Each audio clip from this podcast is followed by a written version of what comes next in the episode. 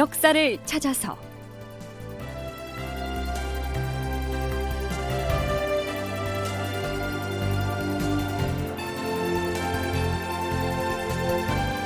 제 830편. 진주 목사 김신희. 전투 준비 끝. 극본 이상락. 연출 최홍준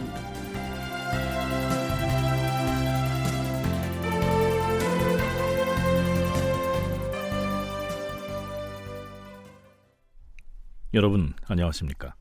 역사를 찾아서의 김석환입니다.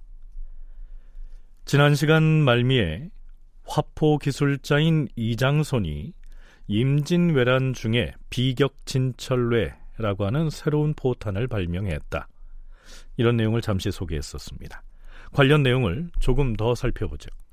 비격진철례라는 그 포탄이 경주성을 탈환하는 데 크게 기여했다는 말인가?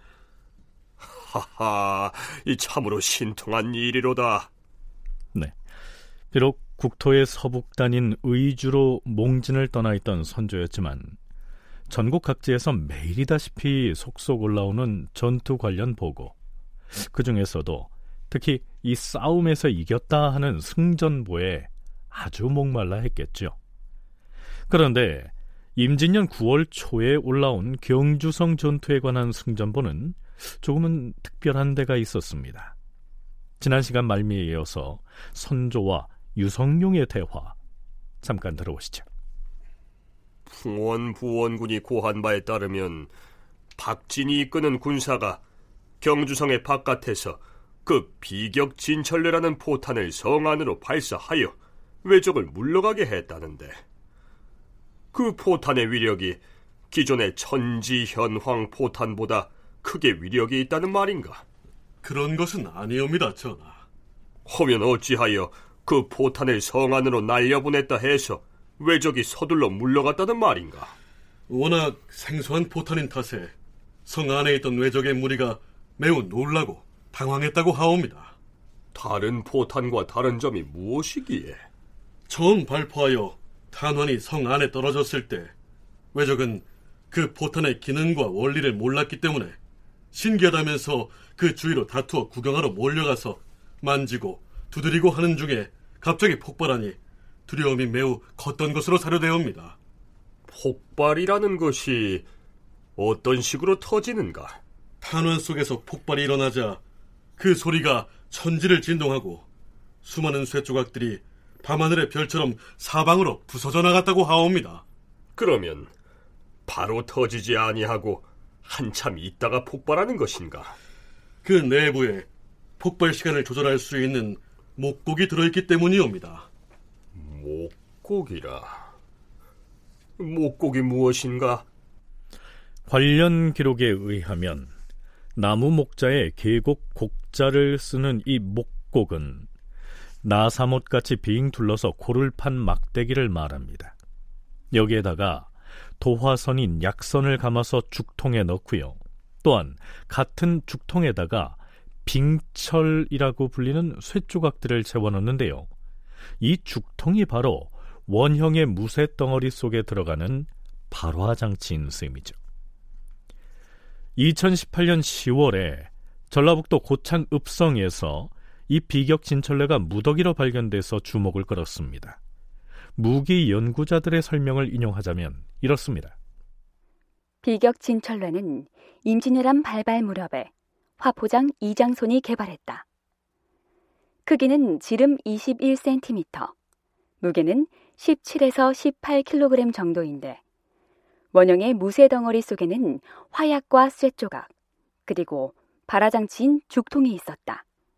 죽통에는 폭발 시간을 조절하는 목곡이 들어있었기 때문에 대형 화포에 넣고 발사하여 5, 600m 이상을 날아가도 도중에 폭발하지 않도록 설계한 것이 특징이다.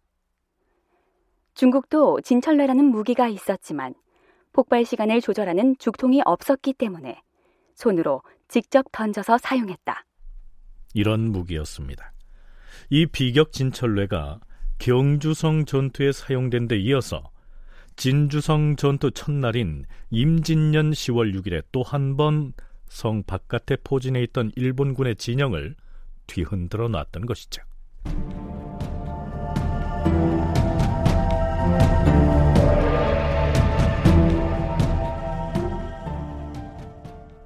자, 다시 진주성으로 가볼까요? 진주성 방어군의 총지휘자인 대장은 물론 진주 목사 김시민이고요. 진주 판관 성수경과 곤양군수 이광학이 그 휘하의 부장을 맡고 있었습니다. 어, 지금 왜군 진영의 정세가 어떠한가? 우리가 화포와 화살로 공격을 가하자 대거 인근의 여염집으로 달아났다 하지 않았는가? 일부는 민가에서 판자 등을 떼어다가 성박 백보쯤 되는 지점에서 몸을 가리고 조총을 쏘아대고 나머지는 민가의 지붕을 마구 걷어다가 군용 막사를 줄줄이 치워놓고 그 안에 들어가 있습니다. 음, 뿐만 아니라 그 무리 중 일부는 마을 향교를 차지하고서 군막으로 사용하고 있습니다. 그러는 중에도 동쪽에서 침을 잔뜩 실은 말과 소들이 끊일 수 없이 당도하고 있습니다. 음, 무기를 비롯한 군수 물자를 수송하는 것인데 바깥에서 호응을 하던 우리 의병들이 그 수송로를 끊어주어야 할 터인데. 대장, 지금 이미 날이 저물어 초경인데 잘 들어보세요. 저들이 날라리를 불고 있어요.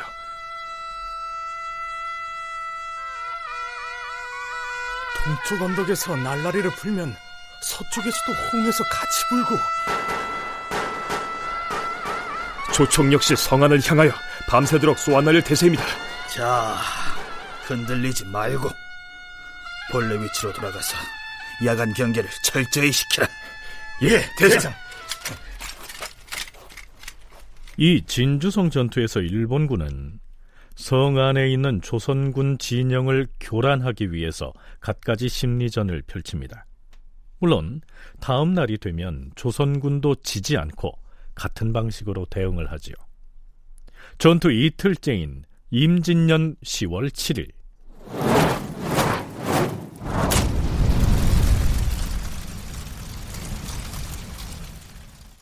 일본군은 길고 짧은 화살을 총통에 넣어서 마구 난사하듯 날려댑니다.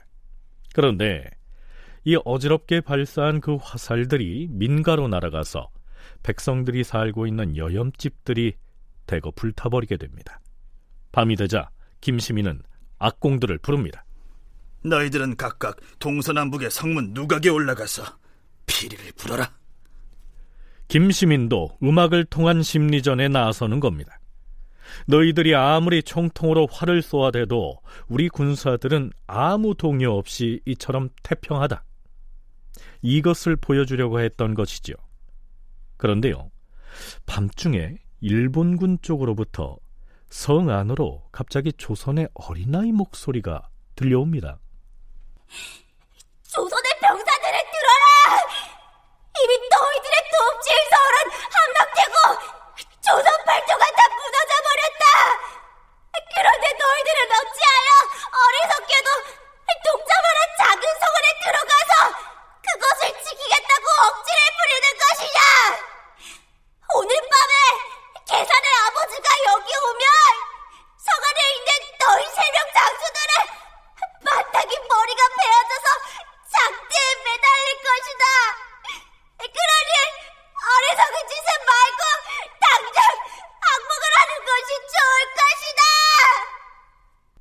여기에서 일본군이 조선의 어린아이를 시켜서 한 말 중에 계산의 아버지라는 말이 나옵니다. 계산은 김해 사람인데요. 그의 아버지가 임진왜란 초기에 배신을 해서 일본군에게 붙어서 조선군이 전투에 패하게 만들었던 반역의 인물이었습니다. 그런 이야기를 조선의 어린아이 입으로 소리치게 함으로써 진주성 안에 있던 조선군의 심리를 교란시키려 했던 것 같습니다. 저, 저런 초죽을 놈들! 세상에 할 짓이 없어서 어린아이를 데려다가 성중의 백성들에게 악담을 퍼붓게 하다니! 대장, 전내 나는 어린아이를 포로로 잡아서 저런 말을 하게 하다니 저 파렴치한 같은 놈들을 용서하지 않겠습니다. 대장, 저도 나가서 당장이 저 페류나들의 목을 베어서 어? 멈추지 못하겠는가? 이 밤중에 뛰쳐나가 어쩌자는 것인가? 저들이 노리는 것이 바로 이런 것이라는 사실을 모르는가? 그 어린아이는 한 번은 서울말로 또 한 번은 경상도 방언으로 같은 말을 되풀이하였다. 장수들을 비롯하여 성한 사람들 모두가 격분하여 꾸짖으며 흥분하였는데 김시민이 못하게 말렸다.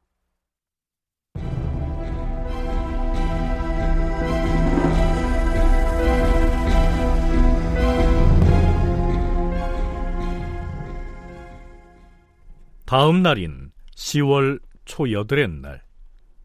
외적이 대나무로 사다리 수천 개를 만들었다. 좀 더 큰 사다리는 대추나무를 엮어서 만들었으며 사다리에 멍석을 덮어서 군사들이 타고 오를 수 있도록 높다란 비계를 만들었다. 그 위에 올라가서 성 안을 내려다보며 공격을 하려는 것이었다. 저 비계를 완성하도록 놓아두면 우린 놈들이 쏘는 조총의 총알 바지가 될 것이다. 현자 총통을 거치한 다음 저 비계의 3층 꼭대기에 올라가 있는 왜군들을 켜누어라.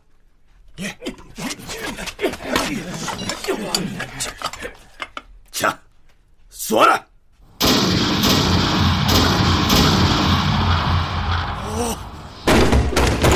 오, 대장, 명중입니다요. 음, 다시 더 쏘아서 아예 부서뜨려라.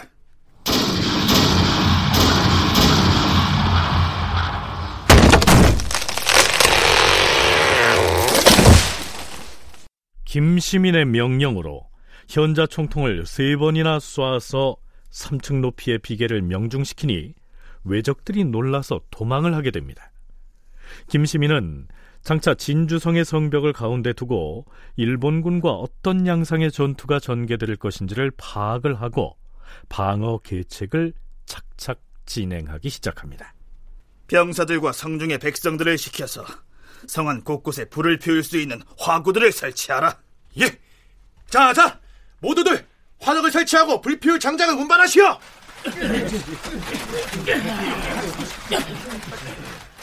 보스들은 동서남북 요소에 비격 진천레와 진려포 등 화포들을 설치해라.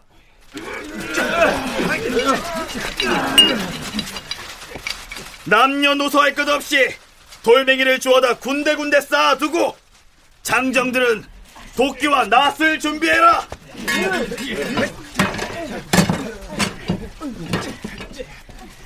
성 안에 있는 가마솥을 모두 성루 가까이에 설치하고 부인들로 하여금 물을 길어 날라서 끓이게 해라.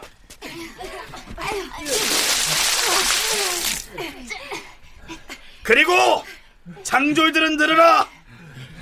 허수아비 어깨에다 활을 걸쳐서 멀리서 보면 병사처럼 보이게 만든 다음 성루 위에다 일제히 세워두라. 또한 명하노라. 절대로 화살을 함부로 쏘아 날리지 말라.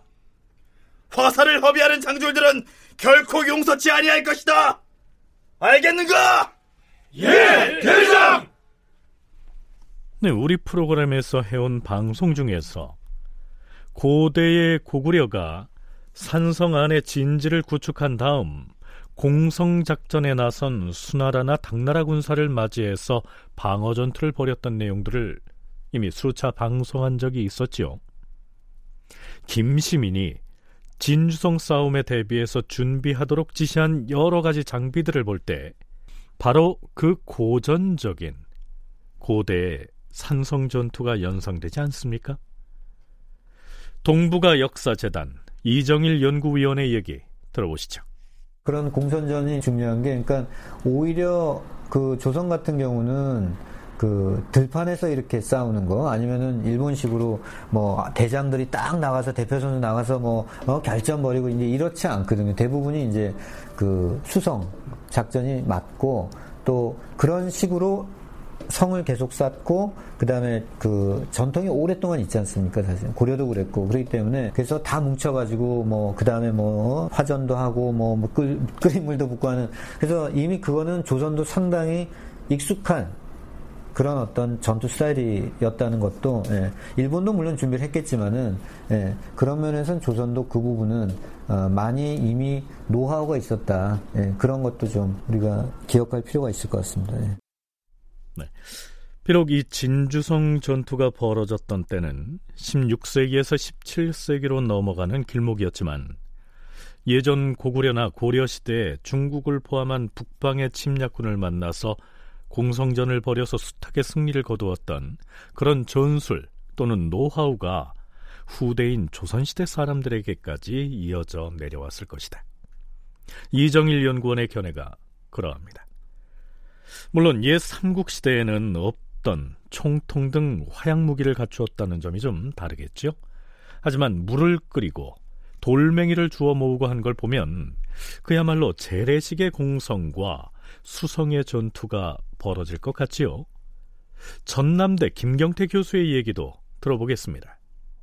대응하는 어떤 방법들을 김신민은 아주 꼼꼼하게 준비했던 것 같습니다. 화구, 화약을 미리 준비했다. 큰 돌을 준비했다. 대석 위에서 떨어뜨리기 위한 것이겠지요. 그 다음에 끓는 물 준비했다. 그리고 뭐 이런 등등 적의 성공격에 대응하기 위한 만반의 준비를 갖추었던 것 같고 또한 시간에 따라서 이제 적이 어떤 공격 방식을 취하느냐에 따라서 시적절한 전술을 구사하고 있었다는 것을 우리 사료를 통해서 알 수 있습니다.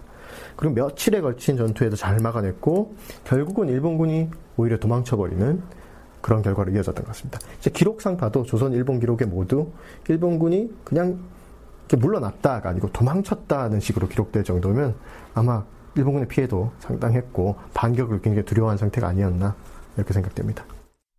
전문 연구자들은 김시민이 진주성의 성벽을 사이에 두고 벌어질 전투에 대한 준비를 매우 잘했다.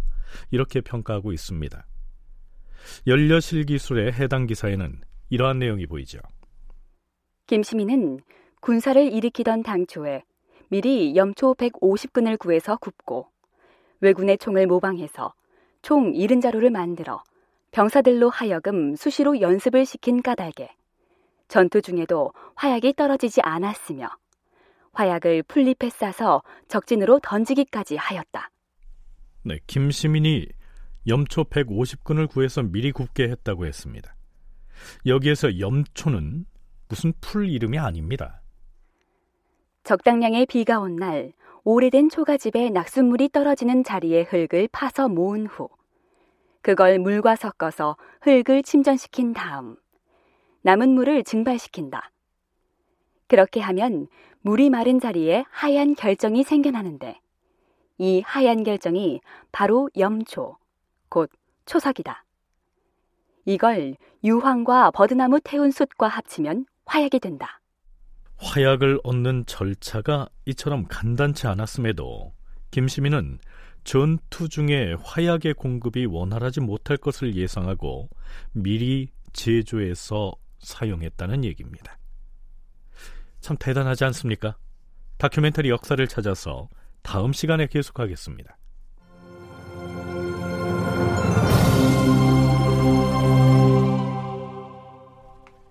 출연 석승훈, 박주광, 이명상, 나은혁, 오혜성, 방시우, 해설 김석환, 음악 박복규, 효과 신철승 김성필, 기술 송민아.